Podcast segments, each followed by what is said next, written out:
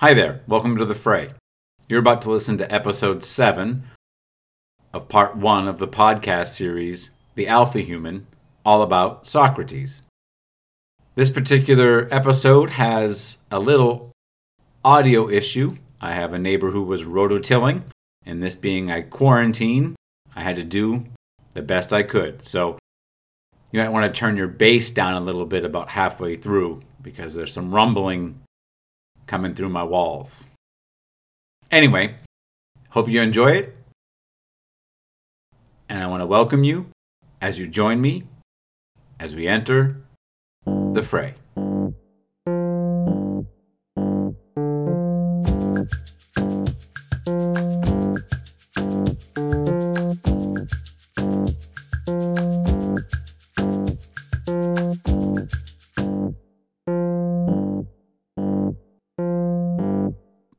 Much of a planner.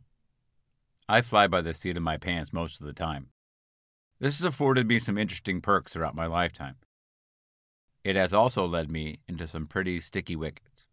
But luckily, I've been able to come out a little bit ahead of certain demise. One of the perks that I enjoy is not having my plans ruined. Since I rarely make plans, I rarely have to deal with the disappointment when those plans fall through.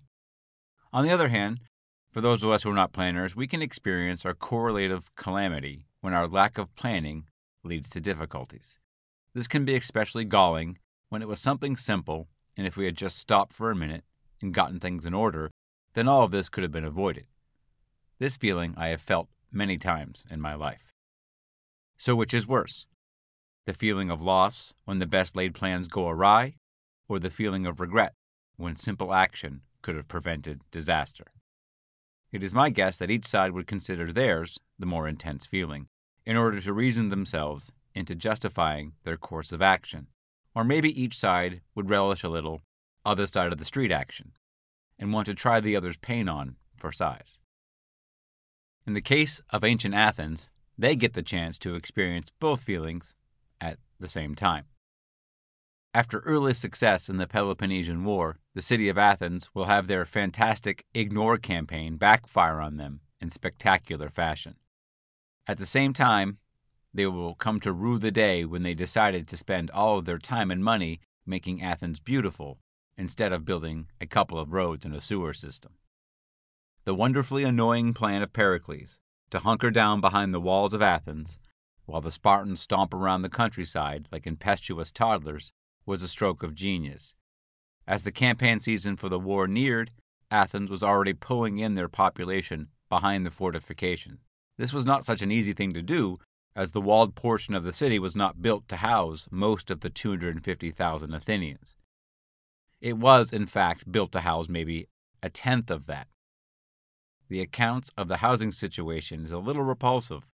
In some cases, they were up to 40 people in a single room a single room without windows, living like that for an entire summer. But no one was being slaughtered by the Spartans, and as long as no one was dying, then most were very willing to share accommodations with 39 of their closest friends. But that all changed when people started to die. The best laid plans of Pericles was about to become a disaster. His great plan will fall apart at the hands of his lack of planning for without plumbing and sewers, the city was struck by the plague. Now, we don't know the specifics of the plague itself, but there is one thing for certain. It was a type of misery that our Western world has had mercilessly muted, if not completely suppressed. Thucydides, who lived through it, tried to describe it. Quote, Words indeed fail one when one tries to give a general picture of this disease. And as for the sufferings of individuals, they seemed almost beyond the capacity of human nature to endure. The simple fact of the lack of sanitation and fresh water, coupled with intense overcrowding, created a communicable disease that wiped out the city of Athens. To say it decimated the population would actually be an understatement, since decimate means to remove one out of every ten. Over the course of the plague, more than one in four Athenians succumbed to the disease. Pericles himself fought it off long enough to keep the feeble population behind the walls as certain death awaited them outside in the form of the Spartans. And then he died. And with him, so did the great promise that was the golden age of Athens. The Peloponnesian War would continue for almost 20 years, mostly due to the power that Athens had accumulated combined with her walls and ports. It allowed the city to slide into defeat rather than be trounced soundly once and for all. But make no bones about it, the plague was the mortal blow that felled our great beauty. Once again we turn to Thucydides. Quote, Nothing did the Athenians so much harm as this, or so reduce their strength for war. Unquote. So now the people really had a couple of options at this point. Remember, a lot of them were living dozens to a home in fetid conditions, often with people dying of the plague right next to them, literally skin touching skin, wheezing and crying. With that in mind, the people of Athens could choose to stay the course towing the Periclean line and hitching their wagons to the sophists and keeping man as the measure of all things. Or they could decide to invite the Olympians back to the party. I mean, after all, as capricious and psychotic as they were, they really wiped out almost a third of us in one swipe. Screw man, let's get our Apollo back on. And don't know if you can blame them at this point. Life, something the Athenians especially reveled in, the living of a life worth living, had been snatched from their very grasp. One can almost hear the echo of Pericles in the cold winds that ravaged the suffering. Quote, and how men feel sorrow, not for the loss of what they have never tasted, but when something that has grown dear to them has been snatched away. Unquote. All that promise was gone, replaced by death and suffering. With the death of Pericles, we know that two things happen. One, just mentioned, the conservative faction in Athens began to consolidate its power, and one of the first actions in the campaign to dismantle Periclean Athens was to disavow the Sophists. Now, this was not a hard thing to do. For quite a long time, the professional teachers of the wealthy were unliked by the majority of Athenians. Now, Protagoras and his ilk had to tread lightly in public. As to be expected, the mood of kindness and geniality on the streets of Athens had been replaced by paranoia and violence. The second thing we are sure happened is that, well, Socrates is gonna Socrates. He made it through the plague years as healthy and hearty as ever. If anything, his daily walks increased, and he began to earn the title that would be bestowed on him by his fellow Athenians, the gadfly of Athens. There is no record of Socrates commenting on the political and social upheaval that he was right in the center of. Instead, he seems to take the opportunity to track down the ruling class of the city and publicly embarrass them. The fame that Socrates attained after his military service only increased in a smaller populated city. This was due to one of the more famous moments that happened to Socrates. It's the time when the Delphic oracle returns to our story. Having Socrates and the oracle in the same scene is like having Pacino and De Niro sharing the screen in the film Heat. They don't directly meet the Delphic oracle and Socrates, but there is a direct question that is put to the oracle concerning who is the wisest person in Athens. The question was asked by a young follower of Socrates. Socrates had begun to collect a base, mostly of younger men, who would follow the shuffling Socrates around.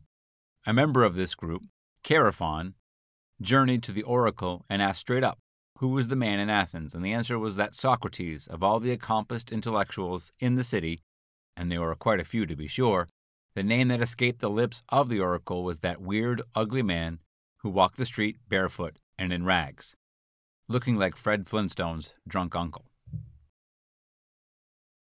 As the oracle's answer spread through Athens, it was sure to infuriate the powers that be.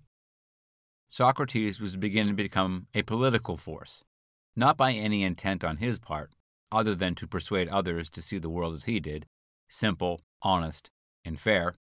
To quote the man himself, quote, poverty is the shortcut to self control. Being selected as the wisest man in, in all of Athens was a real problem for the wealthy and the powerful of the city. If this abhorrently persistent man was the wisest for possessing nothing, for professing to knowing nothing, why, that type of thinking could really get the wealthy and powerful in some trouble. On top of that, those crowds of young men following Socrates around, they weren't common rabble. They were the sons of the very people Socrates would focus his attention on the wealthy and the powerful. These sons of the ruling class are more than just sponges soaking up Socrates' wisdom.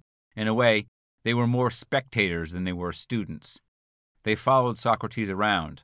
They were hoping to see him interact with someone, preferably someone famous or who professed great wisdom, like a sophist. It's like they started attending these sort of philosophy car crashes to get their Jerry Springer on. But inevitably, Socrates' uniqueness would win some of the youths over. Then the neophyte Socratic would return home. Remember, they lived there until their 30th year, and they would pontificate on this, quote, superhuman genius. Remember, that's how Alcibiades described Socrates. And he'd pontificate about this superhuman genius to their ruling class father, who would grow tiresome of hearing about this loony old homeless guy hanging out with his kid. Generational politics is nothing new. Now, whether or not it was directly addressed, him influencing the youth at that point, it didn't stop the crowds from following Socrates around on his daily sojourns. And it didn't stop Socrates from logically waterboarding whoever was foolish enough to square off against him. It can be sure thing that it was not a fun experience to be selected by this weird, ugly man into a discussion. That was most certainly going to lead to your embarrassment. And worse, it could ruin your reputation as a learned man, and you could lose your way of life. Socrates most liked to target teachers, professional teachers, sophists. Now, for the record, Socrates did not consider himself a teacher. He didn't want to teach people. He didn't think any man had the knowledge and ability to teach anyone anything. His mission was one where he wanted to demonstrate true knowledge, or at least the best way to search for it, to allow the other person to see for themselves what it means to be wise. Now, let's just take a small example of it, of Socrates applying his trade. So, this is going to be a dialogue between Socrates and a father who had asked him his opinion on whether or not his son, this is not Socrates' son, but this second party, we'll call him, his name is Melesias, whether his son should learn to fight in armor, to like take gymnastic training in armor to prepare for war. Now, there's a couple other names that are thrown around here, but for the most part, it's Socrates asking questions and getting answers in return. So let's start. So it starts with Socrates asking a gentleman named Lysimachus a question. Socrates asks, What, Lysimachus? Are you going to accept the opinion of the majority? And Lysimachus replies, Why, yes, Socrates. What else am I to do? Socrates asks, and would you do so too, Melesias? If you were deliberating about the gymnastic training of your son, would you follow the advice of the majority of us, or the opinion of the one who had been trained and exercised under a skillful master? Melesias answers, The latter, Socrates, as would surely be reasonable. Socrates asked, His one vote would be worth more than the vote of all us four? Melesias replies, Certainly. Socrates asks, and for this reason, as I imagine, because a good decision is based on knowledge and not on numbers. Melesias concurs, to be sure. Socrates then replies, Must we not then first of all ask whether there is any one of us who has knowledge about which we are deliberating? If there is, let us take his advice, though he be only one, and not mind the rest. If there is not, let us seek further counsel, is this a slight matter about which you and Lysimachus are deliberating? Are you not risking the greatest of your possessions? For children are your riches, and upon their turning out well or ill depends on the whole order of their father's house. Melesias replies, That is true. Socrates asks, Great care, then, is required in this matter. Certainly, replies Melesias. Socrates says, Suppose I was just now saying that we were considering or wanted to consider who was the best trainer. Should we not select him who knew and had practiced the art and who had the best teachers? I think that we should, is the reply. Socrates asked, But would there not arise a prior question about the nature of the art which we want to find the masters? I do not understand. Socrates replies, Let me try to make my meaning plainer then.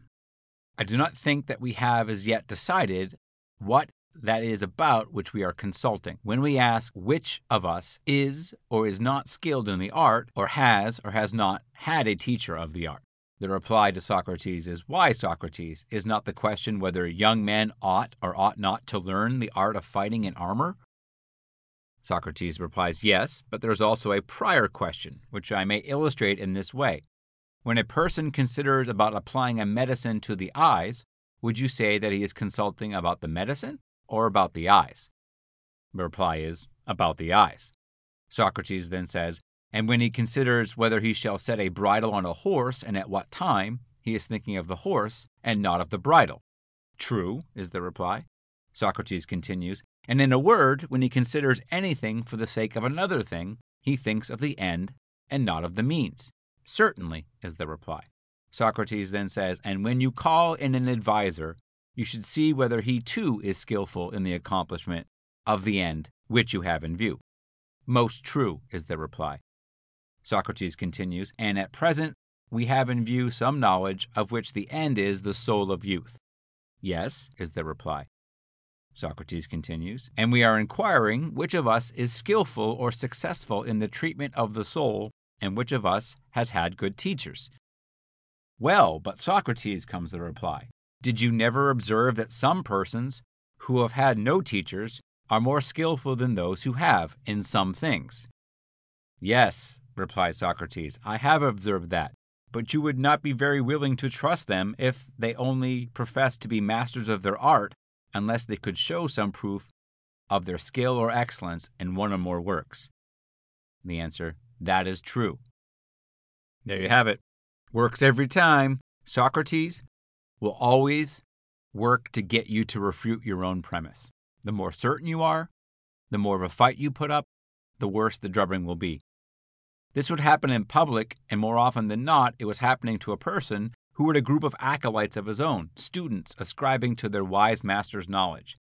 That is, until Socrates stops by to eviscerate the so called knowledge in the presence of a trash talking mob of sycophants that only increase the amount of attention on your public pseudo flogging. This had to create enemies. But luckily for Socrates, most of his victims were already persona non grata the sophists and he had his ever present goodwill of the people, especially now that the conservative fervor favored his Dionystic look. It's not hard to imagine the common Greek, who had suffered through the plague, didn't relish when one of their own tore into and left in pieces one of the wealthy. These were both good reasons to why Socrates was able to continue to behave in this manner. This is a time of mass death. It is everywhere in the streets of the city. Each summer the pain is increased, by the ever present march of the Spartans, ever ready for battle. Everyone was on edge. It would have been a simple task to drag Socrates into an alley and beat him senseless. We have no reason to believe that anything like that ever happened. Socrates, oblivious to the suffering, or I'm certain that he would say, because of it, never stopped being Socrates. Another reason that Socrates was left alone, at least in the beginning of this period, is that he still had friends in high places. His longtime friend Alcibiades had made it through the plague and was a up-and-coming leader of Athens in his own right. In the coming years, he will reach the rank of general in the Athenian army and lead the largest naval invasion in Athenian history. Until then, he is an unmitigated fan of Socrates. He and other members of the ruling elite in the city considered themselves followers of our alpha human. Though, Socrates, of course, would never accept anyone calling him a leader of anything, Socrates was just trying to learn how to live one's life the best, most virtuous way possible. These ties to power would not be disavowed by Socrates, possibly because he didn't care what other people said unless they were answering his questions. In any event, his relationships with Alcibiades and his cronies will prove to be something that would come to break the bonds, even the ones he held with his fellow common Athenians. But before we get there, there's a little matter of a media smear campaign that needs to be talked about. You heard me right. Socrates is about to be publicly smeared and accused of crimes through the main media outlet in Athens, that of the Theater. In 423 BC, a play debuted in Athens called Clouds, written by a young playwright named Aristophanes. He was about 20 or 21 years old at the time. It was not a resounding hit at the time, I didn't win any awards, which was really the intent of why they wrote plays back then. But the play was part of a heavy rotation of plays that were performed at festivals and funerals throughout Athens for decades. At this time, plays were where most Athenians got their headlines. I was going to say news, but that's too precise a term. Like all pop culture, the plays of Athens reflected the mood and temperament of the population consuming the media. For Athenians, they preferred the theater, and the wealthy and powerful knew that. A young playwright like Aristophanes was probably not able to produce a play on his own. He was most likely commissioned to write a play like Clouds by some wealthy benefactor, someone who would like to remain anonymous, all the while putting Socrates and the people of Athens on notice that his antics were wearing very thin. No one knows for sure who produced Clouds, but it is not a stretch to believe that a disgruntled, wealthy, but shamed sophist was behind it. It's quite a thing, this play. If you haven't had a chance to peruse it, here's a snippet. In this scene, they are talking about Socrates. It is a conversation about Socrates who kind of jumps in at the end. Starts off being held between a dude named Strepsiades and another guy who's just listed as disciple. So he's a disciple of Socrates. So this begins with Strepsiades asking a question, or making an exclamation, I guess. Ah, great Zeus, what a brain, what subtlety! Disciple, I wonder what then you would say if you knew another of Socrates' contrivances? Strepsiades, What is it? Pray tell me. Disciple, Chaerephon of the demi Sphedia asked him whether he thought a gnat buzzed through its proboscis or through its anus. Strepsiades, And what did he say about the gnat? Disciple, He said the gut of the gnat was narrow, and that, in passing through this tiny passage, the air is driven with force towards the breach, then, after this slender channel, it encountered the rump, which was distended like a trumpet, and there it resounded sonorously. Strepsiades. So the arse of a gnat is a trumpet. Oh, what a splendid arsivation! Thrice happy Socrates. It would not be difficult to succeed in a lawsuit knowing so much about a gnat's guts. Disciple. Not long ago, a lizard caused him the loss of a sublime thought. Strepsiades. In what way, please? Disciple. One night, when he was studying the course of the moon and its revolutions, and was gazing open mouthed at the heavens, a lizard crapped upon him from the top of the roof. Strepsiades, a lizard crapping on Socrates? That's rich. Socrates now jumps into the scene. I have to suspend my brain and mingle the subtle essence of my mind with this air, which is of the like nature, in order clearly to penetrate the things of heaven. I should have discovered nothing had I remained on the ground to consider from below the things that are above, for the earth by its force attracts the sap of the mind to itself. It is just the same with the watercress. Unquote. I mean, it's meant to sound ridiculous.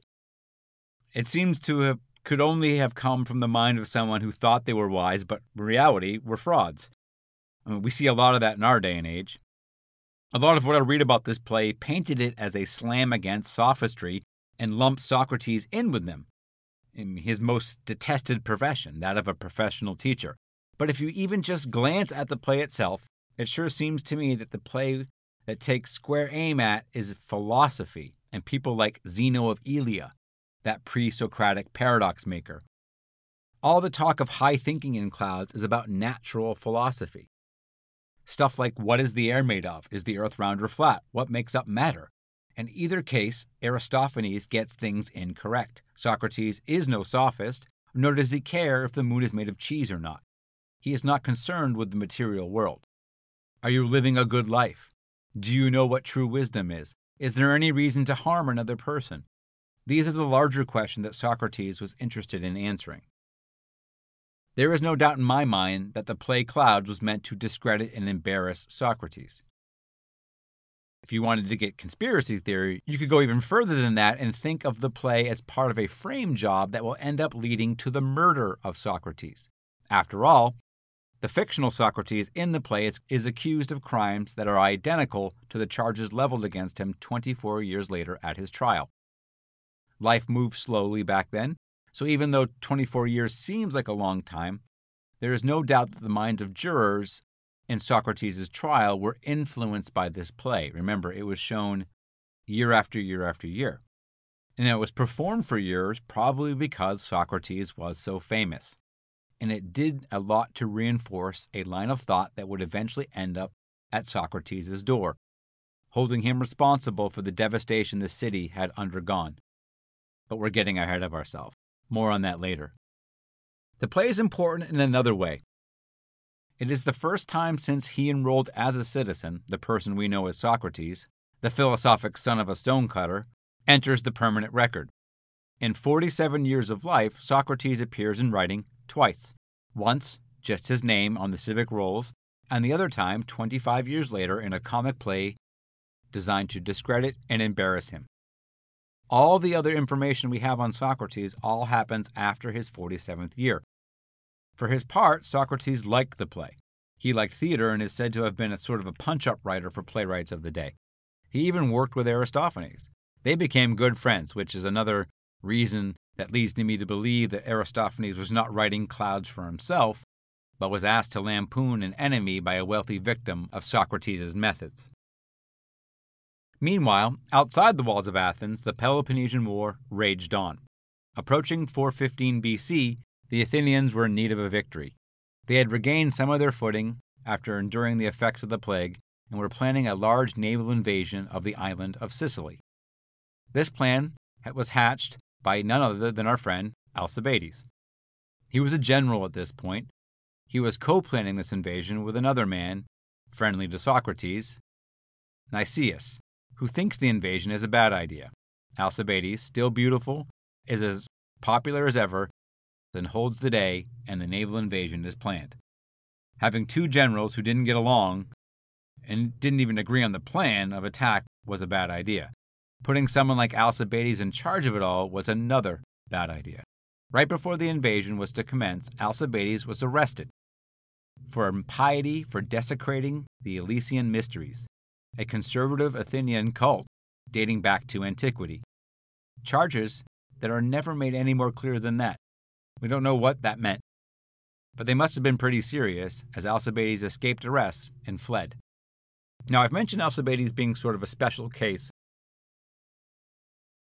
And these next series of events are going to paint a pretty good picture for why I think that. After escaping arrest, Alcibiades decides to turn traitor and join the mortal enemies of Athens, the Spartans. All he has to do is divulge all he knows of the coming naval invasion of Sicily which he promptly does, which means that Nicias leads the largest naval force in Athenian history to its doom. All the ships are lost, Nicias is executed for his incompetence, and get this, Alcibiades then defects back to Athens, and they take him back. One thing Alcibiades has in spades was balls. He would mess around with Sparta some more until they sent an assassination squad after him, which led him to turn traitor one more time, this time to the Persians. If you ever get the chance, you should pick up a book on Alcibiades. His story is amazing, crazy, crazy. Eventually, one of the death squads catches up with Alcibiades in Asia. I kind of picture that one of those final scenes out of Goodfellas when Henry is smuggling coke and watching helicopters from his car, only it ends with a slit throat in a tent rather than a witness protection plan in Arizona. All told, the military disaster blamed at the time on Nicias and the traitorous turn of Athens' favorite son Alcibiades was a big blow for Socrates. First, those men he counted as his friends, so personally he would have feelings. But publicly, an already downtrodden and vindictive populace seethed against the loss of its navy. The summary of execution, the summary execution of Nicias had done little to assuage their anger. But Alcibiades was where the real pain must have been felt. Athens had loved Alcibiades so much they had taken him back after he'd gone over to the Spartans. The fact that he had then broke their heart again. This time with the Persians must have been devastating. At this point, it would not have been surprising to have seen the last of our Socrates the man. But again, our boy skates and continues unmolested to verbally molest his Athenian counterparts. The war once again will provide an opportunity to expose Socrates to danger. This time it will be due to an Athens victory after rebuilding a portion of its navy, Athens was able to score a victory against the Spartan coalition. This is about 407 BC at this point. The war is in its 23rd year, and the victories have come few and far between for Athens. It speaks to the general feeling in Athens that even in victory there is anger, for the eight generals in charge of the victorious Athenian fleet will be promptly brought up on charges for losing 25 ships in battle. A victorious battle, remind you. The case came to trial, and the penalty, if found guilty, would be death. Socrates was a member of the jury. None of this was sitting well with him. The whole trial itself was seen as illegal to him, against the stated laws of the city, not to mention that the punishment was far too severe for the charges that the eight men were being accused of. At first, Socrates had an effect on his fellow jurors, getting them to recognize they were participating in a kangaroo court. But Socrates couldn't rely on the goodwill of his fellow Athenians in this case. Regardless of how persuasive his arguments were, the political pressure being put on the other men of the jury was too much to bear, and after the dust had settled, Socrates was the only man out of 500 fellow jurors to vote not to execute. Six of the generals were executed, two escaped. Now, that must be an interesting story. And Socrates walked home fully expecting to be dragged into an alley and beaten to death. But once again, he wasn't. With all this calamity befalling not only our alpha human, but more acutely our beauty, the once wonderful and unique Athens, it is time for us to focus just a bit on some good news. Sometime during all of this, probably a little bit further back, say 420 BC, about the time of the Aristophanes play, Socrates got married. He was in his mid 50s at this point, and his bride, her name is Xanthippe, was of unknown age, though most assuredly she was decades younger than Socrates. Now, you may wonder what type of person would marry someone like Socrates. It is important to remember that love probably had little to do with it. Socrates finally tied the knot so that he could contribute to his city the gift of sons, just like his friend Pericles had commanded of him. Quote, For the newcomers will help you to forget the gap in your own circle, and will help the city to fill up the ranks of its workers and soldiers. Unquote. For all of that, there has been quite a good deal of commenting on Xanthippe, and most of it revolves around how much of a pain in the ass she was.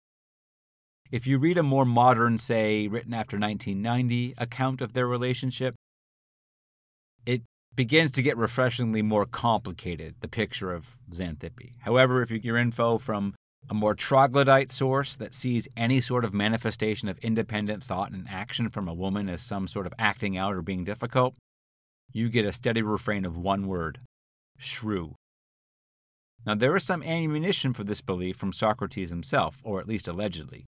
One of the references is actually not attributed to him, at least as far as I can find, but it appears to be one of those things the internet created because it's quoted as one of his all the time. The quote is By all means, marry. If you get a good wife, you will be happy. If you get a bad one, you will be a philosopher. Unquote. Now, surely if Socrates did say that, he was not fond of being married. But I think he was, so I don't think that was him. Now, the other quote that I actually found uh, from Socrates, and it comes uh, actually from him in a conversation about the behavior of his wife. This leads me to believe that she was outspoken in her own right, in her own person, because people knew about her and asked Socrates questions like, why was he with such a woman? Now his answer was, quote, because we know from the business of horse training that owners often like to pick a difficult animal, unquote. Now, take away the comparison to the horse. The logic of a statement like that dictates that the goal of picking a horse is to pick the best one, defining the best meaning functionally optimally, like Socrates' own obtrusive features. And if that pick, the choice that will become the best, matters as far as horses go, it tends to be the most difficult one. So, I don't know. Maybe she liked to bone loudly, you know, get down and let it all hang out, so to speak. I mean, one could imagine Socrates being ever so logical about their relationship, setting down that this one and only goal was to provide for his true love, Athens. In any event, they stayed married until Socrates' death, and she was there the day of his execution, in tears. She also bore Socrates three healthy sons, delivering on a promise to improve the city in any way he could. Socrates was probably not the best husband by today's standards, as he was pretty absent, but I can say for certain he was never unkind or unfair with his family, and in fact, I can't imagine that he didn't find great joy in his family. Everything about it served his beliefs of a good life. Now, back to all the bad stuff that keeps happening to the city of Athens. Even with the recent naval victory, Athens found herself beset on all sides. Athens seemed to run out of leaders to volunteer after the mass execution of the last set of them, and after almost 30 years of holding on, their walls finally crumbled and the Spartans invaded our shining city on the hill. The war was over. The Athenians lost. It gets a little interesting here as the Spartans seemed to be not ready for the collapse of Athens. They had to resort to hunkering up at the top of the turtle shell that the Athens was built on, a, place called the Acropolis. It's not a building, but a system of buildings and temples where Athenian court and other official business is conducted. And from there, they installed a puppet government that would get the inspiring name the Thirty Tyrants. Socrates survived the Spartan insurgency and was still beating the pavement when the Thirty Tyrants came into power. These Thirty Tyrants were Athenian citizens, extremely conservative citizens who had worked out a deal with the Spartans. Now, this was bad in the long run for Socrates because one of the main tyrants, a man named Critias, was one of his former roving band of hecklers that used to follow Socrates around, making life miserable. The Athenians had had to have started asking themselves what was going on with people who learned under the wing of that weird old man. Nicias, Alcibiades, and now Critias? Things would have probably been okay if Critias had been one of those benevolent king type of leaders. Instead, upon taking office, Critias proceeded to call for the execution of some 1,500 Athenian citizens. Alrighty then. Word on the street was that Socrates was a name that was slotted for elimination, but instead, Critias, being a former follower of the man, offered Socrates a choice. If he didn't want to be executed, he could go ahead and help these other four guys kill some guy from Salamis. What do you say? A little murder party. Socrates said no. Again, he walked back to his home, fully expecting to be hit on the head and dragged into an alley, never to be seen again. And he probably would have been this time, but Critias lost power, and Athens was able to wrestle the Spartans out of their city and negotiate a treaty. In 403 BC, the city state of Athens emerged from the Peloponnesian War a battered remnant of her once glorious self. Somehow, in the negotiations with the Spartans, they had been allowed to retain their democratic form of government, but in reality, I guess, it was about all they had left. So now the war was over. All that was left to do was pick up the pieces and set forth the putting things right again. Except that's not what happened. Very few people alive knew how to put stuff behind them and move on. The ancient Athenian would instead of looking forward would continue to look around for someone to blame. They would look far and wide, would not find many people left. All the big hitters were either long dead or long gone. Pericles, Protagoras, Alcibiades, Nicias, Critias, all gone. No one was left. Well, that's not necessarily true. There was one person left that had their hand in the horror show that had been Athens for the past 30 years. That weird, ugly pest. Say, didn't he have all those guys as students? Well, yes, I think he did. So maybe they've learned how to drive our beloved city into the ground from that guy. Socrates' days were numbered. And if we take stock of the events leading up to our alpha male standing alone amongst the ruin of a once great city, it is not hard to understand why. First, there was the media smear campaign introduced in the play Clouds, who portrayed Socrates as a fool and worse, a danger to the Athenian way of life.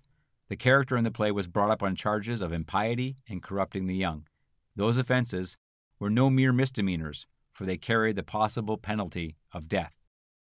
But Socrates bared the play no mind. There is a story that he attended a performance of Clouds and enjoyed it very much.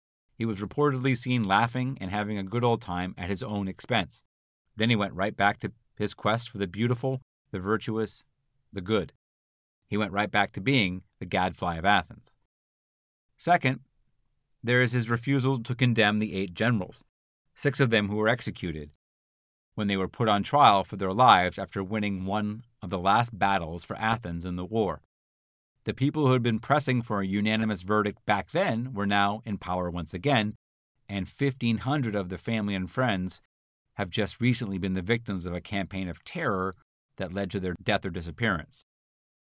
And third, even though he turned down the opportunity to become philosophy's first hitman when he declined to be part of a murder squad under the 30 tyrants, and his actual disavowal of the man Critias himself. Now, something way out of character for Socrates, who ironically didn't like the spotlight.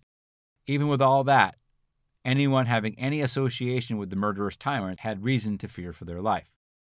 Add it all up, and you might think about skipping town. But not Socrates. He was still firmly in love with his beauty, the city of Athens. He would never leave it.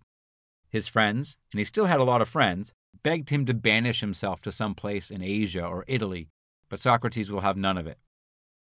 All he had and all that he was was in the stones of the streets of Athens. He felt part of this thing that was ancient Athens, incorporated into the very functionality where he was always the most happy, being functional. No, he will never leave his one true love. So, with every reason for Athens to kill him, and equally valid reasons for Socrates to make haste and get the hell out of Dodge, neither did, well, anything. Everything remained the same for almost three full years. In these three years, Socrates walked the streets of Athens, went home to his wife and family, and tried to achieve a true sense of happiness. There is a quote from him in this time frame that is great. Quote, the secret of happiness, you see, is not found in seeking more, but in developing the capacity to enjoy less. Unquote. This may have been the happiest time in his life. Though the pressure of living on borrowed time cannot be comfortable in any sense of the word, Socrates, probably more than anyone, dealt with the lack of comfort because he just didn't pay any attention to it. Socrates, gonna Socrates. Instead, he liked to do things like dance. He says, quote, I frequently dance because it is good for me, unquote. And we know him and Xanthippe were knocking boots because in this time frame they welcomed their third son. Socrates is almost 70 years old. I've said before, and I will say it again, how he made it this far is a real testament to the one attribute that all who knew Socrates granted him endurance. No one has ever met anyone that had greater endurance than Socrates, not in argument, not on the battlefield, not on the streets, and not in the hearts and minds of his fellow Athenians. In 399 BC, the goodwill ran out. A courier delivered a message to Socrates. It was a legal matter. Charges were being filed against Socrates in a private matter, meaning the city of Athens was not involved, whereas three men were putting forth prosecuting Socrates for the crimes of impiety and corruption of youth. Here is the actual wording of the charges. Quote, Meletus, son of Miletus, of the Deme Pithis, indicts Socrates, son of Sophroniscus, of the Deme Alopece, for his oath as follows Socrates is guilty of first, not worshipping the gods whom the state worships, but introducing new and unfamiliar religious practices, and second, of corrupting the young. The prosecutor demands the death penalty. Unquote. And with that starts the final act of Socrates' life. Most people, when they reach an advanced age, the gravity of the days rarely comports to the drama and excitement of their youth. For Socrates, ever the outlier, he will reach his zenith of his Socratesness at the very end of his story. But that is a story for the next episode. Thanks for listening. Hope you enjoyed it listening as much as I enjoyed creating. Thanks for joining me, and I hope you join me next time as we enter the fray.